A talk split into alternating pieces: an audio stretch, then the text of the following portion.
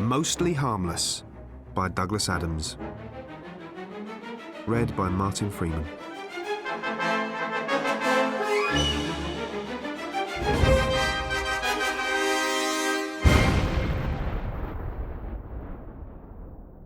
Anything that happens, happens. Anything that in happening causes something else to happen, causes something else to happen. Anything that in happening causes itself to happen again, happens again. It doesn't necessarily do it in chronological order, though. Chapter 1 The history of the galaxy has got a little muddled for a number of reasons. Partly because those who are trying to keep track of it have got a little muddled, but also because some very muddling things have been happening anyway. One of the problems has to do with the speed of light and the difficulties involved in trying to exceed it. You can't. Nothing travels faster than the speed of light, with the possible exception of bad news, which obeys its own special laws. The Hingefreel people of Arkintoofle Minor did try to build spaceships that were powered by bad news, but they didn't work particularly well and were so extremely unwelcome whenever they arrived anywhere that there wasn't really any point in being there. So, by and large, the peoples of the galaxy tended to languish in their own local muddles, and the history of the galaxy itself was, for a long time, largely cosmological. Which is not to say that people weren't trying.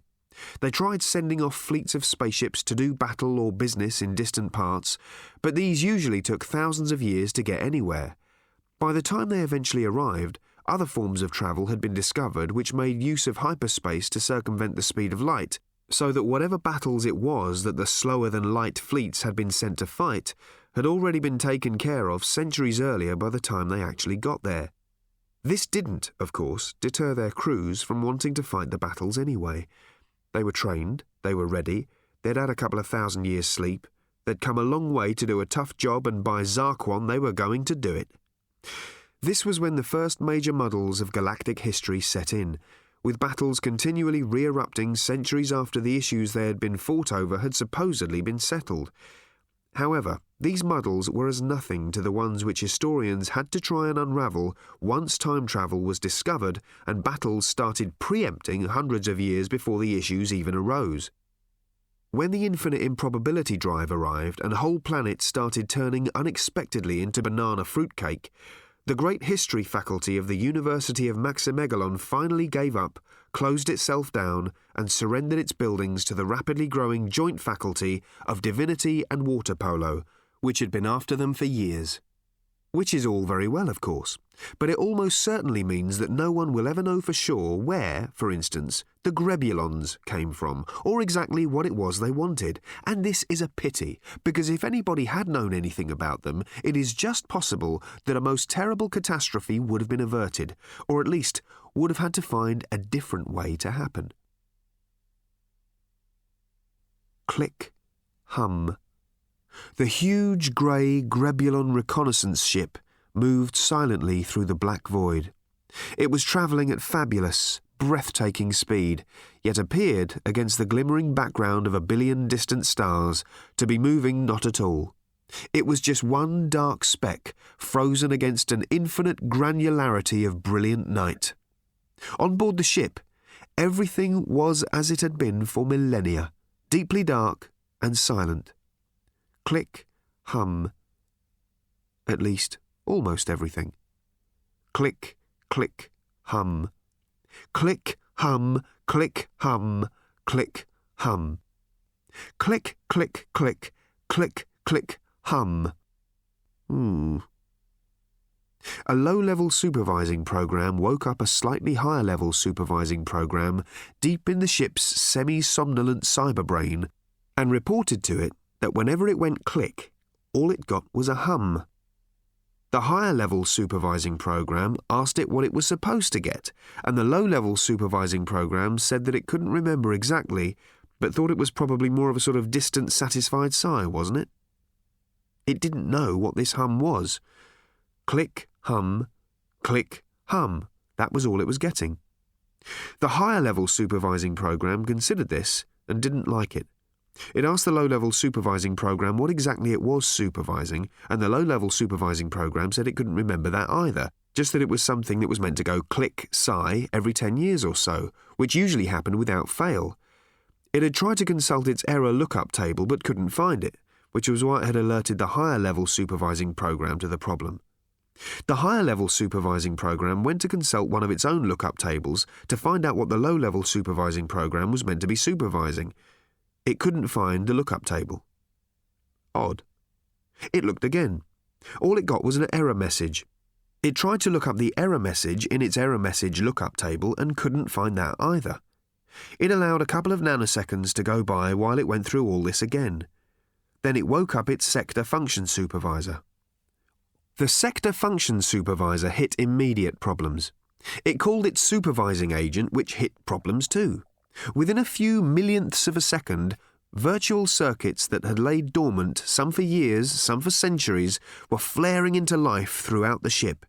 Something, somewhere, had gone terribly wrong, but none of the supervising programs could tell what it was. At every level, vital instructions were missing, and the instructions about what to do in the event of discovering that vital instructions were missing were also missing. Small modules of software, agents, surged through the logical pathways, grouping, consulting, regrouping. They quickly established that the ship's memory, all the way back to its central mission module, was in tatters. No amount of interrogation could determine what it was that had happened. Even the central mission module itself seemed to be damaged. This made the whole problem very simple to deal with. Replace the central mission module. There was another one, a backup, an exact duplicate of the original. It had to be physically replaced because, for safety reasons, there was no link whatsoever between the original and its backup. Once the central mission module was replaced, it could itself supervise the reconstruction of the rest of the system in every detail, and all would be well. Robots were instructed to bring the backup central mission module from the shielded strong room, where they guarded it, to the ship's logic chamber for installation. This involved the lengthy exchange of emergency codes and protocols as the robots interrogated the agents as to the authenticity of the instructions. At last, the robots were satisfied that all procedures were correct. They unpacked the backup central mission module from its storage housing, carried it out of the storage chamber, fell out of the ship, and went spinning off into the void. This provided the first major clue as to what it was that was wrong. Further investigation quickly established what it was that had happened. A meteorite had knocked a large hole in the ship. The ship had not previously detected this because the meteorite had neatly knocked out that part of the ship's processing equipment which was supposed to detect if the ship had been hit by a meteorite. The first thing to do was to try to seal up the hole. This turned out to be impossible because the ship's sensors couldn't see that there was a hole, and the supervisors, which should have said that the sensors weren't working properly, weren't working properly and kept saying that the sensors were fine. The ship could only deduce the existence of the hole from the fact that the robots had clearly fallen out of it, taking its spare brain, which would have enabled it to see the hole, with them. The ship tried to think intelligently about this, failed, and then blanked out completely for a bit. It didn't realise it had blanked out, of course, because it had blanked out. It was merely surprised to see the stars jump. After the third time the stars jumped, the ship finally realised that it must be blanking out and that it was time to take some serious decisions. It relaxed. Then it realised it hadn't actually taken the serious decisions yet and panicked. It blanked out again for a bit. When it awoke again, it sealed all the bulkheads around where it knew the unseen hole must be. It clearly hadn't got to its destination yet, it thought fitfully, but since it no longer had the faintest idea where its destination was or how to reach it, there seemed to be little point in continuing. It consulted what tiny scraps of instructions it could reconstruct from the tatters of its central mission module. Your mm, mm, mm, year mission is to Land a safe distance. Monitor it. All of the rest was complete garbage. Before it blanked out for good, the ship would have to pass on those instructions, such as they were, to its more primitive subsidiary systems. It must also revive all of its crew. There was another problem. While the crew was in hibernation, the minds of all of its members, their memories, their identities, and their understanding of what they had come to do had all been transferred into the ship's central mission module for safekeeping. The crew would not have the faintest idea of who they were or what they were doing there. Oh well. Just before it blanked out for the final time, the ship realized that its engines were beginning to give out too. The ship and its revived and confused crew coasted on under the control of its subsidiary automatic systems, which simply looked to land wherever they could find to land and monitor whatever they could find to monitor. As far as finding something to land on was concerned, they didn't do very well. The planet they found was desolately cold and lonely, so achingly far from the sun that should warm it that it took all of the Enviroform machinery and life support systems they carried with them to render it, or at least enough parts of it, habitable. There were better planets nearer in, but the ship's strategomat was obviously locked into lurk mode and chose the most distant and unobtrusive planet, and, furthermore, would not be gainsaid by anybody other than the ship's chief strategic officer. Since everybody on the ship had lost their minds, no one knew who the chief strategic officer was, or, even if he could have been identified, how he was supposed to go about gainsaying the ship's strategomat. As far as finding something to monitor was concerned, though, they hit solid gold. Chapter 2 One of the extraordinary things about life is the sort of places it's prepared to put up with living. Anywhere it can get some kind of a grip, whether it's the intoxicating seas of Santraginus V, where the fish never seem to care whatever the heck kind of direction they swim in, the firestorms of Frastra, where they say life begins at 40,000 degrees, or just burrowing around in the lower intestine of a rat for the sheer unadulterated hell of it, life will always find a way of hanging on in somewhere. It will even live in New York, though it's hard to know why. In the winter time, the temperature falls well below the legal minimum, or rather, it would do if anybody had the common sense to set a legal minimum. The last time anybody made a list of the top 100 character attributes of New Yorkers, common sense snuck in at number 79. In the summer, it's too darn hot. It's one thing to be the sort of life form that thrives on heat and finds, as the Frastrans do, that the temperature range between 40,000 and 40,004 is very equable, but it's quite another to be the sort of animal that has to wrap itself up in lots of other animals at one point in your planet's orbit and then find, half an orbit later, that your skin's bubbling. Spring is overrated. A lot of the inhabitants of New York will honk on mightily about the pleasures of spring, but if they actually knew the first thing about the pleasures of spring, they would know of at least 5,983 better places to spend it than New York, and that's just on the same latitude. Fall, though, is the worst. Few things are worse than fall in New York. Some of the things that live in the lower intestines of rats would disagree, but most of the things that live in the lower intestines of rats are highly disagreeable anyway, so their opinion can and should be discounted. When it's fall in New York, the air smells as if someone's been frying goats in it. And if you are keen to breathe, the best plan is to open a window and stick your head in a building. Tricia McMillan loved New York. She kept on telling herself this over and over again. The Upper West Side, yeah. Midtown, hey, great retail. Soho, the East Village. Clothes, books, sushi, Italian, delis. Yo. Movies. Yo also. Tricia had just been to see Woody Allen's new movie, which was all about the angst of being neurotic in New York. He had made one or two other movies that had explored the same theme, and Tricia wondered if he had ever considered moving, but heard that he had set his face against the idea. So, more movies, she guessed. Tricia loved New York because loving New York was a good career move. It was a good retail move, a good cuisine move, not a good taxi move or a great quality of pavement move, but definitely a career move that ranked amongst the highest and the best. Tricia was a TV anchor person, and New York was where most of the world's TV was anchored. Tricia's TV anchoring had been done exclusively in Britain up to that point. Regional news, then breakfast news, early evening news. She would have been called, if the language allowed, a rapidly rising anchor, but hey, this is television. What does it matter? She was a rapidly rising anchor. She had what it took great hair, a profound understanding of strategic lip gloss, the intelligence to understand the world, and a tiny secret interior deadness which meant she didn't care. Everybody has their moment of great opportunity in life. If you happen to miss the one you care about, then everything else in life becomes eerily easy. Tricia had only ever missed one opportunity.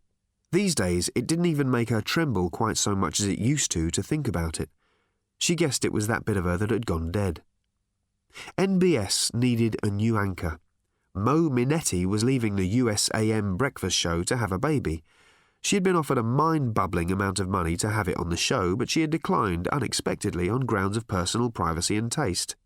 Teams of NBS lawyers had sieved through her contract to see if these constituted legitimate grounds, but in the end, reluctantly, they had to let her go. This was, for them, particularly galling because normally reluctantly letting someone go was an expression that had its boot on quite another foot. The word was out that maybe, just maybe, a British accent would fit. The hair, the skin tone, and the bridge work would have to be up to American network standards, but there had been a lot of British accents up there thanking their mothers for their Oscars, a lot of British accents singing on Broadway, and some unusually big audiences tuning in to British accents in wigs on Masterpiece Theatre. British accents were telling jokes on David Letterman and Jay Leno. Nobody understood the jokes, but they were really responding to the accents, so maybe it was time. Just maybe. A British accent on USAM. Well, hell. That was why Tricia was here. This was why loving New York was a great career move. It wasn't, of course, the stated reason. Her TV company back in the UK would hardly have stumped up the airfare and hotel bill for her to go job hunting in Manhattan. Since she was chasing something like ten times her present salary, they might have felt that she could have forked out her own expenses, but she had found a story, found a pretext, kept very quiet about anything ulterior, and they'd stumped up for the trip. A business class ticket, of course, but her face was known and she had smiled herself an upgrade. The right moves had got her a nice room at the Brentwood, and here she was, wondering what to do next. The word on the street was one thing, making contact was another. She had a couple of names, a couple of numbers, but all it took was being put on indeterminate hold a couple of times, and she was back at square one. She had put out feelers, left messages, but so far none had been returned. The actual job she had come to do, she had done in a morning. The imagined job she was after was only shimmering tantalizingly on an unreachable horizon. Shit. She caught a cab from the movie theatre back to the Brentwood. The cab couldn't get close to the curb because a big stretch limo was hogging all the available space, and she had to squeeze her way past it. She walked out of the fetid, goat frying air and into the blessed cool of the lobby. The fine cotton of her blouse was sticking like grime to her skin. Her hair felt as if she'd bought it at a fairground on a stick. At the front desk, she asked if there were any messages, grimly expecting none. There was one. Oh. Good. It had worked. She had gone out to the movie specifically in order to make the phone ring. She couldn't bear sitting in a hotel room waiting. She wondered, should she open the message down here? Her clothes were itching and she longed to take them all off and just lie on the bed. She had turned the air conditioning way down to its bottom temperature setting, way up to its top fan setting. What she wanted more than anything else in the world at the moment was goose pimples. Then a hot shower, then a cool one, then lying on a towel, on the bed again, drying in the air conditioning, then reading the message. Maybe more goose pimples, maybe all sorts of things. No, what she wanted more than anything else in the world was a job in American television at ten times her current salary. More than anything else in the world. In the world. What she wanted more than anything else, at all, was no longer a live issue. She sat on a chair in the lobby under a kentia palm and opened the little cellophane windowed envelope. Please call, it said. Not happy, and gave a number. The name was Gail Andrews. Gail Andrews. It wasn't a name she was expecting. It caught her unawares. She recognised it but couldn't immediately say why. Was she Andy Martin's secretary? Hilary Bass's assistant? Martin and Bass were the two major contact calls she had made or tried to make at NBS. And what did not happy mean? Not happy? She was completely bewildered. Was this Woody Allen trying to contact her under an assumed name? It was a 212 area code number. So it was someone in New York who was not happy. Well, that narrowed it down a bit, didn't it? She went back to the receptionist at the desk. I have a problem with this message you just gave me, she said. Someone I don't know has tried to call me and says she's not happy. The receptionist peered at the note with a frown. Do you know this person? he said. No, Tricia said. Hmm, said the receptionist. Sounds like she's not happy about something. Yes, said Tricia. Looks like there's a name here, said the receptionist. Gail Andrews. Do you know anybody of that name? No, said Tricia. Any idea what she's unhappy about? No, said Tricia. Have you called a number? There's a number here. No, said Tricia. You only just gave me the note. I'm just trying to get some more information before I ring back. Perhaps I could talk to the person who took the call. Hmm, said the receptionist, scrutinizing the note carefully. I don't think we have anybody called Gail Andrews here. No, I realize that, said Tricia. I just. I'm Gail Andrews. The voice came from behind Tricia. She turned round. I'm sorry? I'm Gail Andrews. You interviewed me this morning. Oh, oh, good heavens, yes, said Tricia, slightly flustered. I left a message for you a few hours ago. I hadn't heard, so I came by. I didn't want to miss you. Oh, no, of course, said Tricia, trying hard to get up to speed. I don't know about this, said the receptionist, for whom speed was not an issue. Would you like me to try this number for you now? No, that'll be fine, thanks, said Tricia. I can handle it now.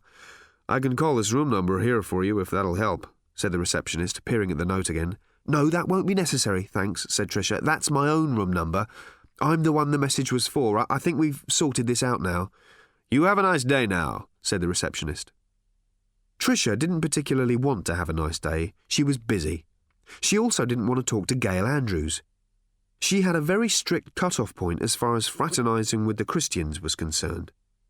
Her colleagues called her interview subjects Christians and would often cross themselves when they saw one walking innocently into the studio to face Tricia, particularly if Tricia was smiling warmly and showing her teeth. She turned and smiled frostily, wondering what to do. Gail Andrews was a well groomed woman in her mid forties. Her clothes fell within the boundaries defined by expensive good taste, but were definitely huddled up at the floatier end of those boundaries. She was an astrologer, a famous and, if rumour were true, influential astrologer, having allegedly influenced a number of decisions made by the late President Hudson, including everything from which flavour of cream whip to have on which day of the week, to whether or not to bomb Damascus. Tricia had savaged her more than somewhat. Not on the grounds of whether or not the stories about the president were true, that was old hat now. At the time, Ms. Andrews had emphatically denied advising President Hudson on anything other than personal, spiritual, or dietary matters, which did not, apparently, include the bombing of Damascus. Nothing personal, Damascus, the tabloids had hooted at the time. No, this was a neat topical little angle that Tricia had come up with about the whole issue of astrology itself. Ms. Andrews had not been entirely ready for it. Tricia, on the other hand, was not entirely ready for a rematch in the hotel lobby. What to do?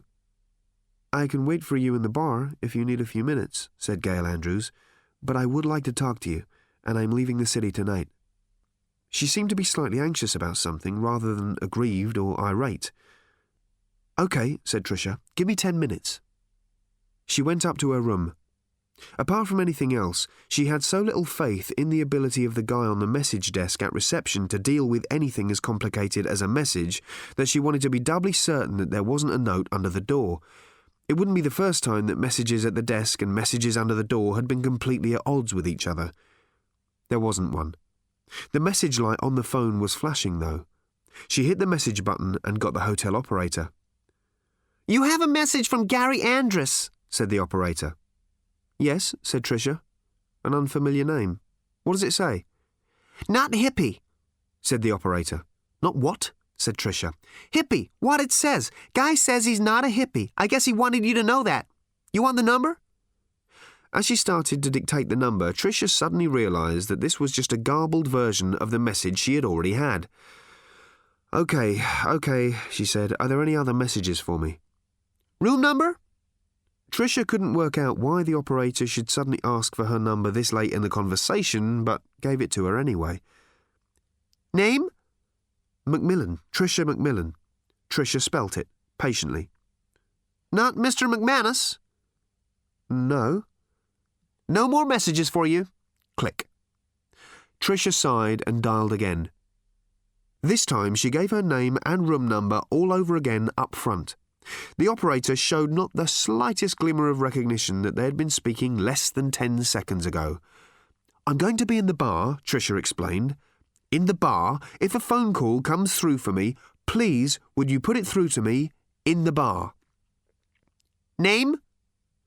They went through it all a couple more times till Tricia was certain that everything that possibly could be clear was as clear as it possibly could be. She showered, put on fresh clothes, and retouched her makeup with the speed of a professional, and, looking at her bed with a sigh, left the room again. She had half a mind just to sneak off and hide. No, not really. She had a look at herself in the mirror in the elevator lobby while she was waiting.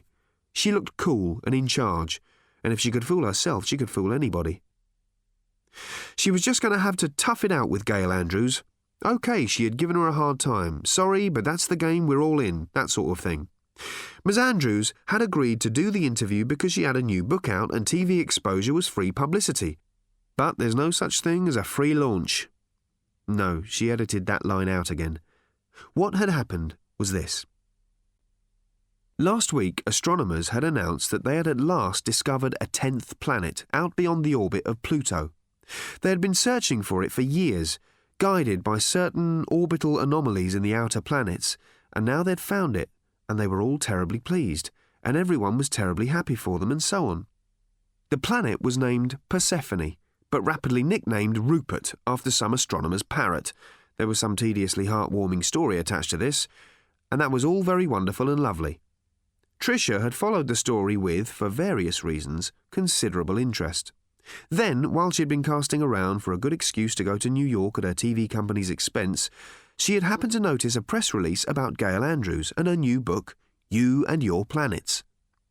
Gail Andrews was not exactly a household name, but the moment you mentioned President Hudson, cream whips, and the amputation of Damascus, the world had moved on from surgical strikes. The official term had in fact been Damascectomy, meaning the taking out of Damascus. Everyone remembered who you meant. Tricia saw an angle here which she quickly sold to her producer. Surely the notion that great lumps of rock whirling in space knew something about your day that you didn't must take a bit of a knock from the fact that there was suddenly a new lump of rock out there that nobody had known about before. That must throw a few calculations out, mustn't it? What about all those star charts and planetary motions and so on? We all knew, apparently, what happened when Neptune was in Virgo and so on, but what about when Rupert was rising? Wouldn't the whole of astrology have to be rethought?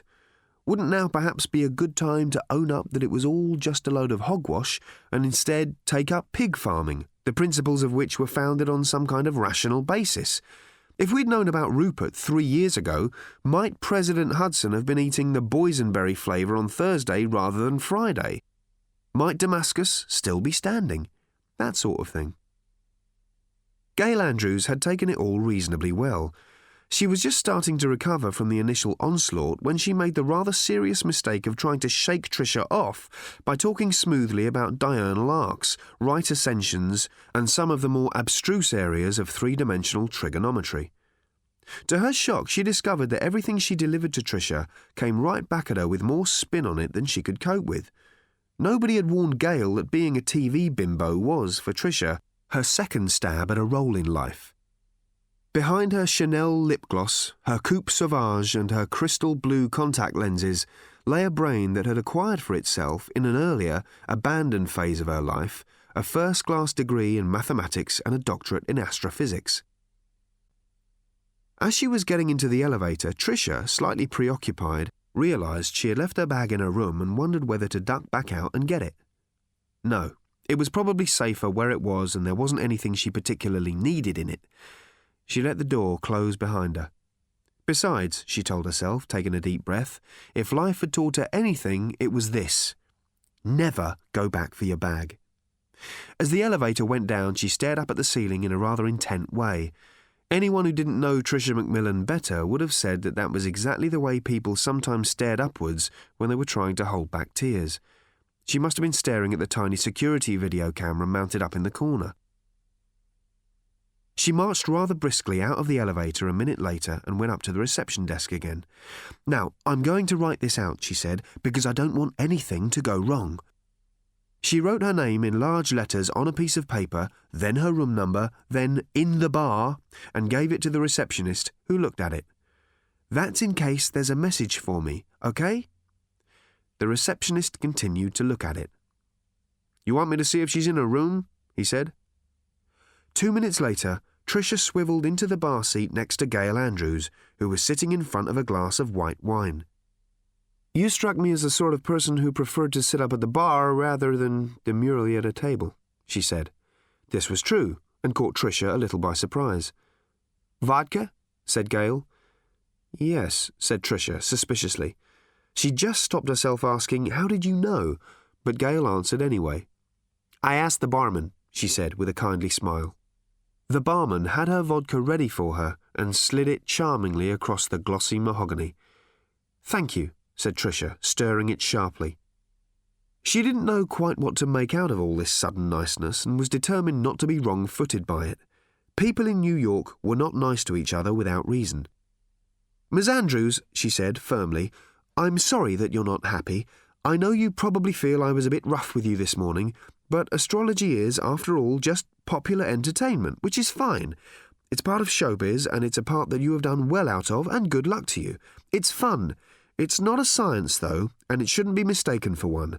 I think that's something we both managed to demonstrate very successfully together this morning, while at the same time generating some popular entertainment, which is what we both do for a living. I'm sorry if you have a problem with that. I'm perfectly happy, said Gail Andrews. Oh, said Tricia, not quite certain what to make of this. It said in your message that you were not happy. No, said Gail Andrews. I said in my message that I thought you were not happy, and I was just wondering why. Tricia felt as if she had been kicked in the back of the head. She blinked. What? she said quietly. To do with the stars. You seemed very angry and unhappy about something to do with stars and planets when we were having our discussion, and it's been bothering me, which is why I came to see if you were all right. Tricia stared at her. Miss Andrews, she started, and then realized that the way she had said it sounded exactly angry and unhappy and rather undermined the protest she had been trying to make. Please, call me Gail if that's okay. Tricia just looked bewildered.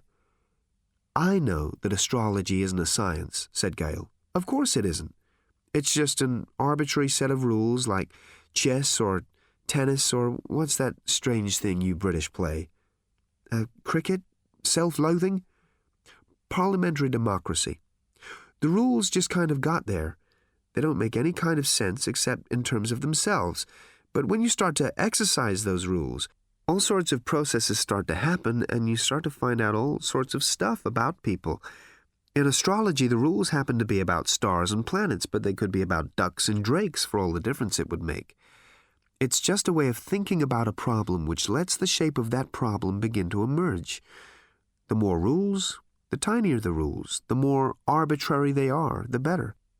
It's like throwing a handful of fine graphite dust on a piece of paper to see where the hidden indentations are. It lets you see the words that were written on the piece of paper above it that's now been taken away and hidden. The graphite's not important. It's just the means of revealing their indentations. So, you see, astrology's nothing to do with astronomy. It's just to do with people thinking about people. So, when you got so, I don't know, so emotionally focused on stars and planets this morning, I began to think she's not angry about astrology. She really is angry and unhappy about actual stars and planets. People usually only get that unhappy and angry when they've lost something. That's all I could think, and I couldn't make any more sense of it than that. So I came to see if you were okay. Tricia was stunned. One part of her brain had already got started on all sorts of stuff. It was busy constructing all sorts of rebuttals to do with how ridiculous newspaper horoscopes were and the sort of statistical tricks they played on people. But gradually it petered out because it realised that the rest of her brain wasn't listening. She had been completely stunned. She had just been told by a total stranger something she had kept completely secret for 17 years. She turned to look at Gail. I. She stopped. A tiny security camera up behind the bar had turned to follow her movement. This completely flummoxed her. Most people would not have noticed it. It was not designed to be noticed. It was not designed to suggest that nowadays even an expensive and elegant hotel in New York couldn't be sure that its clientele wasn't suddenly going to pull a gun or not wear a tie. But carefully hidden though it was behind the vodka, it couldn't deceive the finely honed instinct of a TV anchor person, which was to know exactly when a camera was turning to look at her. Is something wrong? asked Gail. No, I. I have to say that you've rather astonished me, said Tricia. She decided to ignore the security camera. It was just her imagination playing tricks with her because she had television so much on her mind today. It wasn't the first time it had happened. A traffic monitoring camera, she was convinced, had swung round to follow her as she walked past it, and a security camera in Bloomingdale's had seemed to make a particular point of watching her trying on hats. She was obviously going dotty. She had even imagined that a bird in Central Park had been peering at her rather intently. She decided to put it out of her mind and took a sip of her vodka. Someone was walking round the bar asking people if they were Mr. McManus. OK, she said, suddenly blurting it out. I don't know how you worked it out, but I didn't work it out, as you put it. I just listened to what you were saying. What I lost, I think, was a whole other life. Everybody does that. Every moment of every day, every single decision we make, every breath we draw, opens some doors and closes many others. Most of them we don't notice, some we do. Sounds like you noticed one. Oh, yes, I noticed, said Tricia. All right. Here it is. It's very simple. Many years ago, I met a guy at a party. He said he was from another planet and did I want to go along with him. I said yes, okay, it was that kind of party. I said to him to wait while I went to get my bag, and then I'd be happy to go off to another planet with him. He said I wouldn't need my bag. I said he obviously came from a very backward planet, or he'd know that a woman always needed to take her bag with her. He got a bit impatient, but I wasn't going to be a complete pushover just because he said he was from another planet. I went upstairs, took me a while to find my bag, and then there was someone else in the bathroom. Came down, and he was gone. Tricia paused. And, said Gail, the garden door was open. I went outside. There were lights, some kind of gleaming thing. I was just in time to see it rise up into the sky, shoot silently up through the clouds, and disappear. That was it. End of story. End of one life, beginning of another. But hardly a moment of this life goes by that I don't wonder about some other me, a me that didn't go back for her bag, I feel like she's out there somewhere and I'm walking in her shadow. A member of the hotel staff was now going round the bar asking people if they were Mr. Miller. Nobody was. You really think this person was from another planet? asked Gail. Oh, certainly. There was the spacecraft. Oh, and also he had two heads. Two? Didn't anybody else notice? It was a fancy dress party. I see. And he had a bird cage over it, of course, with a cloth over the cage, pretended he had a parrot. He tapped on the cage and it did a lot of stupid pretty Polly stuff and squawking and so on. Then he pulled the cloth back for a moment and roared with laughter. There was another head in there, laughing along with him. It was a worrying moment, I can tell you. I think you probably did the right thing, dear, don't you? said Gail. No, said Tricia. No, I don't. And I couldn't carry on doing what I was doing either. I was an astrophysicist, you see. You can't be an astrophysicist properly if you've actually met someone from another planet who's got a second head that pretends to be a parrot. You just can't do it. I couldn't, at least. I can see it would be hard. And that's probably why you tend to be a little hard on other people who talk what sounds like complete nonsense. Yes, said Tricia. I expect you're right. I'm sorry. That's okay. You're the first person I've ever told this, by the way. I wondered. You married? Uh, no. So hard to tell these days, isn't it? But you're right to ask, because that was probably the reason. I came very close a few times, mostly because I wanted to have a kid. But every guy ended up asking why I was constantly looking over his shoulder. What do you tell someone? At one point, I even thought I might just go to a sperm bank and take pot luck, have somebody's child at random. You can't seriously do that, can you? Tricia laughed. Probably not. I never quite went and found out for real. Never quite did it. Story of my life. Never quite did the real thing. That's why I'm in television, I guess. Nothing is real. Excuse me, lady, your name Tricia McMillan. Tricia looked round in surprise. There was a man standing there in a chauffeur's hat. Yes, she said, instantly pulling herself back together again. Lady, I've been looking for you for about an hour. Hotel said they didn't have anybody of that name, but I checked back with Mr. Martin's office and they said that this was definitely where you were staying. So I ask again, they still say they never heard of you, so I get them to page you anyway and they can't find you. In the end, I get the office to fax a picture of you through to the car and have a look myself. He looked at his watch. Maybe a bit late now, but you want to go anyway. Tricia was stunned. Mr. Martin? You, you mean Andy Martin at NBS? That's correct, lady. Screen test for USAM. Tricia shot up out of her seat. She couldn't even bear to think of all the messages she had heard from Mr. McManus and Mr. Miller. Only we have to hurry, said the chauffeur. As I heard it, Mr. Martin thinks it might be worth trying a British accent. His boss at the network is dead against the idea. That's Mr. Zwingler, and I happen to know he's flying out to the coast this evening because I'm the one has to pick him up and take him to the airport. Okay, said Tricia, I'm ready. Let's go. Okay, lady, it's the big limo out the front.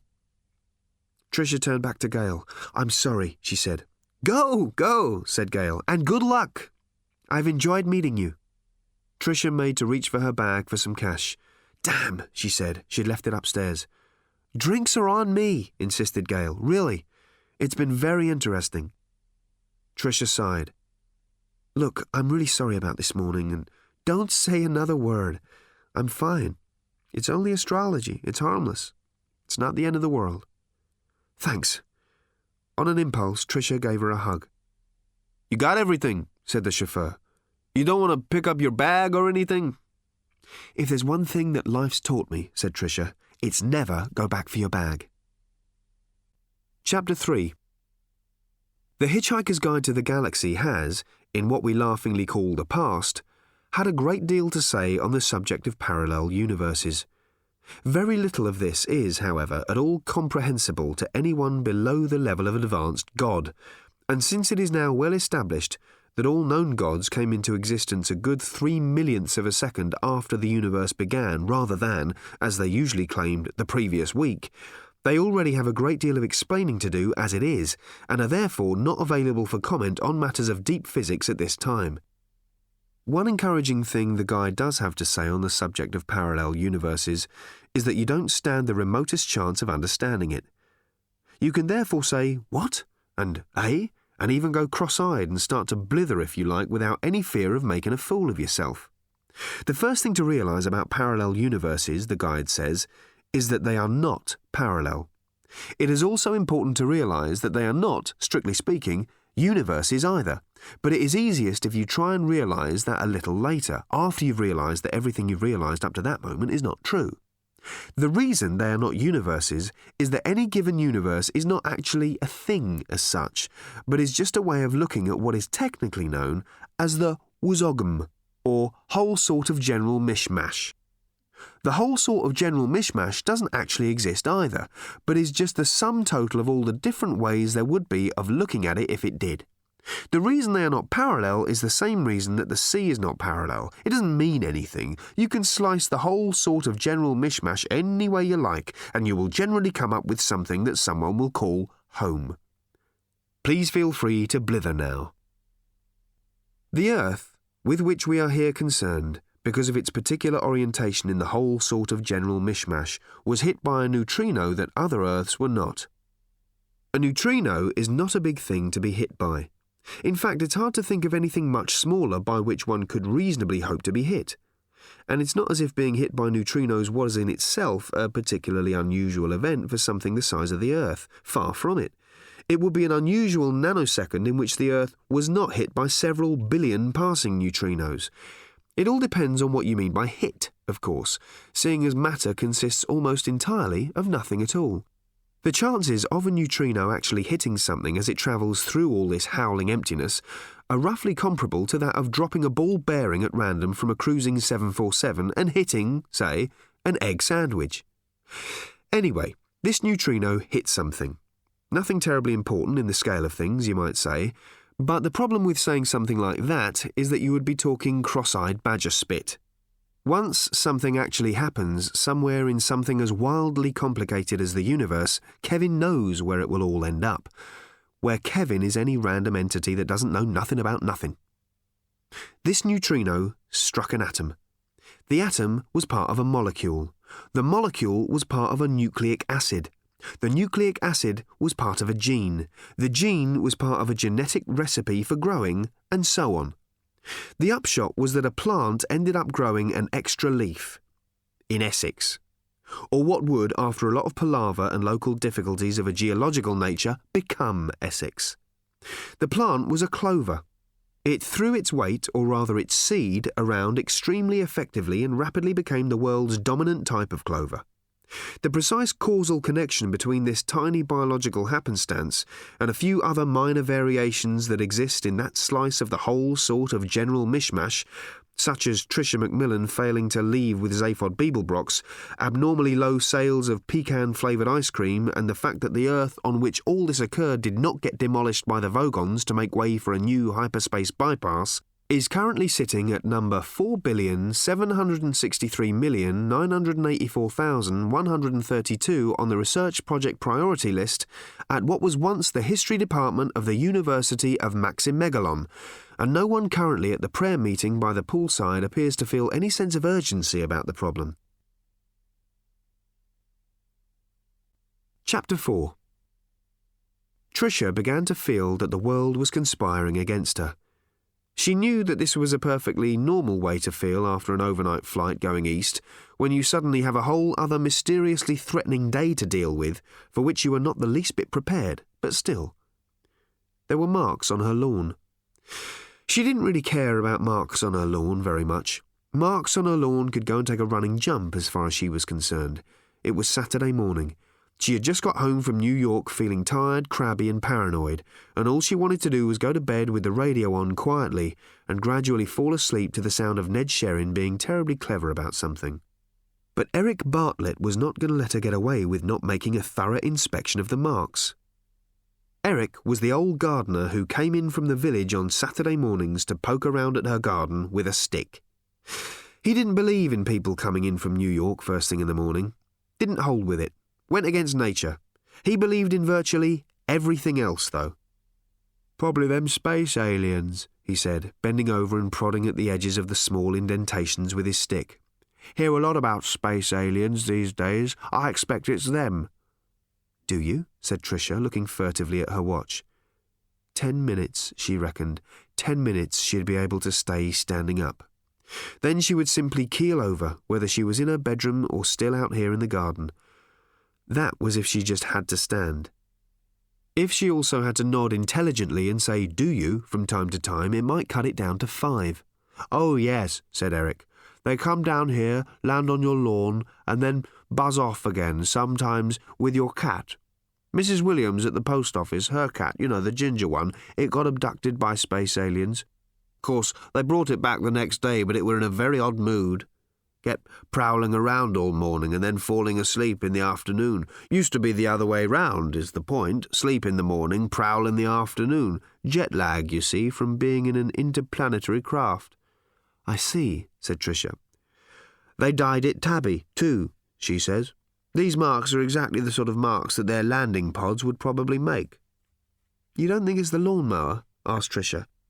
If the marks were more round, I'd say, but these are just off round, you see, altogether more alien in shape. It's just that you mentioned the lawnmower was playing up and needed fixing, or it might start gouging holes in the lawn. I did say that, Miss Tricia, and I stand by what I said. I'm not saying it's not the lawnmower, for definite. I'm just saying what seems to be more likely given the shapes of the holes. They come in over these trees, you see, in their landing pods. Eric, said Tricia patiently. Tell you what, though, Miss Tricia, said Eric, I will take a look at the mower like I meant to last week, and leave you to get on with whatever you're wanting to. Thank you, Eric, said Tricia. I'm going to bed now, in fact. Help yourself to anything you want in the kitchen. Thank you, Miss Tricia, and good luck to you, said Eric. He bent over and picked something from the lawn. There, he said. Three leaf clover. Good luck, you see. He peered at it closely to check that it was a real three leaf clover and not just a regular four leaf one that one of the leaves had fallen off. If I were you, though, I'd watch for signs of alien activity in the area. He scanned the horizon keenly. Particularly from over there in the Henley direction. Thank you, Eric, said Tricia again. I will. She went to bed and dreamt fitfully of parrots and other birds. In the afternoon, she got up and prowled around restlessly, not certain what to do with the rest of the day, or indeed the rest of her life. She spent at least an hour dithering, trying to make up her mind whether to head up into town and go to Stavro's for the evening. This was the currently fashionable spot for high flying media people, and seeing a few friends there might help her ease herself back into the swing of things. She decided at last she would go. It was good. It was fun there. She was very fond of Stavro himself, who was a Greek with a German father, a fairly odd combination. Tricia had been to the Alpha a couple of nights earlier, which was Stavro's original club in New York, now run by his brother Karl, who thought of himself as a German with a Greek mother. Stavro would be very happy to be told that Karl was making a bit of a pig's ear of running the New York club, so Tricia would go and make him happy. There was little love lost between Stavro and Karl Mueller. That's what she would do. She then spent another hour dithering about what to wear. At last, she settled on a smart little black dress she'd got in New York. She phoned a friend to see who was likely to be at the club that evening and was told that it was closed this evening for a private wedding party. She thought that trying to live life according to any plan you actually work out is like trying to buy ingredients for a recipe from the supermarket. You get one of those trolleys which simply will not go in the direction you push it and end up just having to buy completely different stuff. What do you do with it? What do you do with the recipe? She didn't know. Anyway, that night an alien spacecraft landed on her lawn. Chapter 5 She watched it coming in from over the Henley direction with mild curiosity at first, wondering what those lights were. Living, as she did, not a million miles from Heathrow, she was used to seeing lights in the sky. Not usually so late in the evening, or so low, though, which was why she was mildly curious. When whatever it was began to come closer and closer, her curiosity began to turn to bemusement. Hmm, she thought, which was about as far as she could get with thinking. She was still feeling dopey and jet lagged, and the messages that one part of her brain was busy sending to another were not necessarily arriving on time or the right way up. She left the kitchen where she'd been fixing herself a coffee and went to open the back door which led out to the garden. She took a deep breath of cool evening air, stepped outside, and looked up. There was something roughly the size of a large camper van parked about a hundred feet above her lawn. It was really there. Hanging there, almost silent. Something moved deep inside her. Her arms dropped slowly down to her side. She didn't notice the scalding coffee slopping over her foot. She was hardly breathing as slowly, inch by inch, foot by foot, the craft came downwards. Its lights were playing softly over the ground as if probing and feeling it. They played over her. It seemed beyond all hope that she should be given her chance again. Had he found her? Had he come back? The craft dropped down and down until at last it had settled quietly on her lawn. It didn't look exactly like the one she had seen departing all those years ago, she thought, but flashing lights in the night sky are hard to resolve into clear shapes. Silence. Then a click and a hum. Then another click and another hum. Click, hum, click, hum. A doorway slid open, spilling light towards her across the lawn. She waited, tingling. A figure stood silhouetted in the light. Then another, and another. Wide eyes blinked slowly at her. Hands were slowly raised in greeting. McMillan? A voice said at last, a strange, thin voice that managed the syllables with difficulty. Tricia McMillan? Ms. Tricia McMillan? Yes, said Tricia, almost soundlessly. We have been monitoring you. M- monitoring? Me? Yes. They looked at her for a while, their large eyes moving up and down her very slowly. You look smaller in real life, one said at last. What? said Tricia. Yes? I I don't understand, said Tricia. She hadn't expected any of this, of course, but even for some things she hadn't expected to begin with, it wasn't going the way she expected. At last she said, Are you. are you from. Zaphod? This question seemed to cause a little consternation among the three figures. They conferred with each other in some skittering language of their own and then turned back to her. We don't think so. Not as far as we know, said one. Where is Zaphod? said another, looking up into the night sky. I. I don't know, said Tricia helplessly. Is it far from here? Which direction? We don't know. Tricia realized with a sinking heart that they had no idea who she was talking about, or even what she was talking about, and she had no idea what they were talking about. She put her hopes tightly away again and snapped her brain back into gear. There was no point in being disappointed. She had to wake up to the fact that she had here the journalistic scoop of the century. What should she do? Go back into the house for a video camera? Wouldn't they just be gone when she got back? She was thoroughly confused as to strategy. Keep 'em talking, she thought. Figure it out later. You've been monitoring me? All of you. Everything on your planet.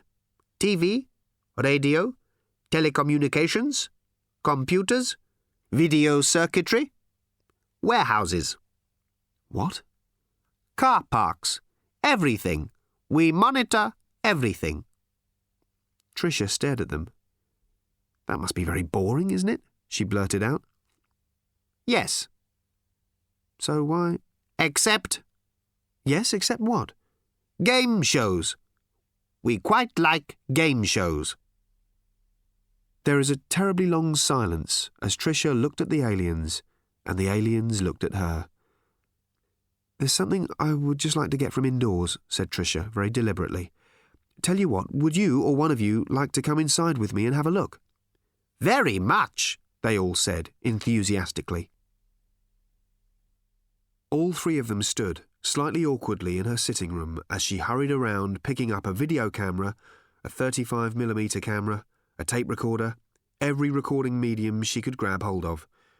They were all thin and under domestic lighting conditions, a sort of dim purplish green. I really won't be a second, guys, Tricia said as she rummaged through some drawers for spare tapes and films. The aliens were looking at the shelves that held her CDs and her old records. One of them nudged one of the others very slightly. Look, he said. Elvis. Tricia stopped and stared at them all over again. You like Elvis? she said. Yes, They said. Elvis Presley? yes. She shook her head in bewilderment as she tried to stuff a new tape into her video camera. Some of your people, said one of her visitors hesitantly, think that Elvis has been kidnapped by space aliens. What? said Tricia. Has he? It is possible. Are you telling me that you have kidnapped Elvis? gasped Tricia.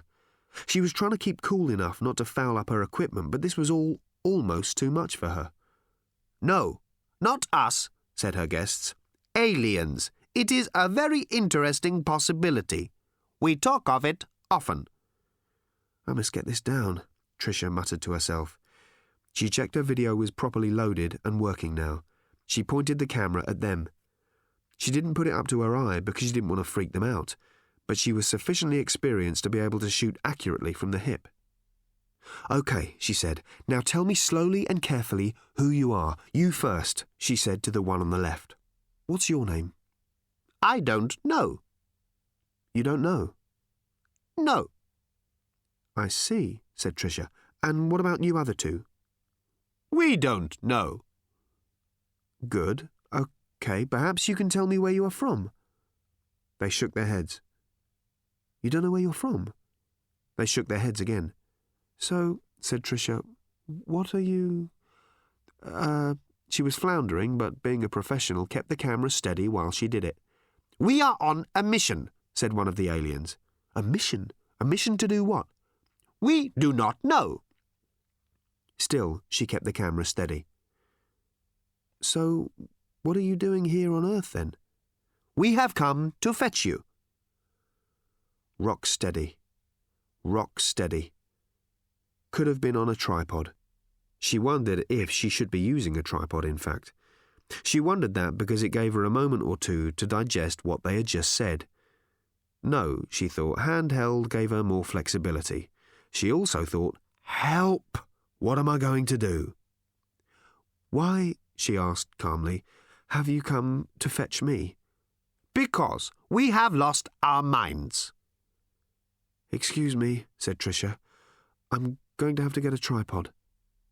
They seemed happy enough to stand there doing nothing while Tricia quickly found a tripod and mounted the camera on it. Her face was completely immobile, but she did not have the faintest idea what was going on or what to think about it. OK, she said when she was ready. Why? We liked your interview with the astrologer. You saw it? We see everything. We are very interested in astrology. We like it. It is very interesting. Not everything is interesting. Astrology is interesting.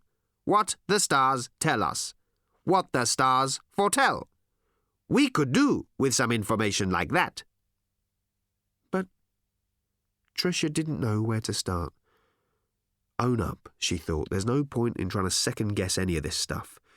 So she said, But I don't know anything about astrology. We do. You do? Yes, we follow our horoscopes. We are very avid. We see all your newspapers and your magazines and are very avid with them. But our leader says we have a problem. You have a leader? Yes, What's his name? we do not know. What does he say his name is, for Christ's sake? Sorry, I'll need to edit that. What does he say his name is? He does not know. So how do you all know he's the leader? He seized control. He said someone has to do something round here. Ah, said Tricia, seizing on a clue. Where is here? Rupert. What? Your people call it Rupert, the tenth planet from your sun. We have settled there for many years. It is highly cold and uninteresting there, but good for monitoring. Why are you monitoring us? It is all we know to do. OK, said Tricia. Right. What is the problem that your leader says you have? Triangulation. I beg your pardon? Astrology is a very precise science. We know this. Well, said Tricia, then left it at that. But it is precise for you here on Earth. Yes. She had a horrible feeling she was getting a vague glimmering of something. So when Venus is rising in Capricorn, for instance, that is from Earth. How does that work if we are out on Rupert? What if the Earth is rising in Capricorn? It is hard for us to know. Amongst the things we have forgotten, which we think are many and profound, is trigonometry. Let me get this straight, said Tricia. You want me to come with you to. to Rupert? Yes. To recalculate your horoscopes for you, to take account of the relative positions of Earth and Rupert? Yes. Do I get an exclusive? Yes. I'm your girl, said Tricia, thinking that at the very least she could sell it to the National Enquirer. As she boarded the craft that would take her off to the furthest limits of the solar system, the first thing that met her eyes was a bank of video monitors across which thousands of images were sweeping. A fourth alien was sitting watching them, but was focused on one particular screen that held a steady image. It was a replay of the impromptu interview which Tricia had just conducted with his three colleagues. He looked up when he saw her apprehensively climbing in. Good evening, Miss McMillan, he said. Nice camera work.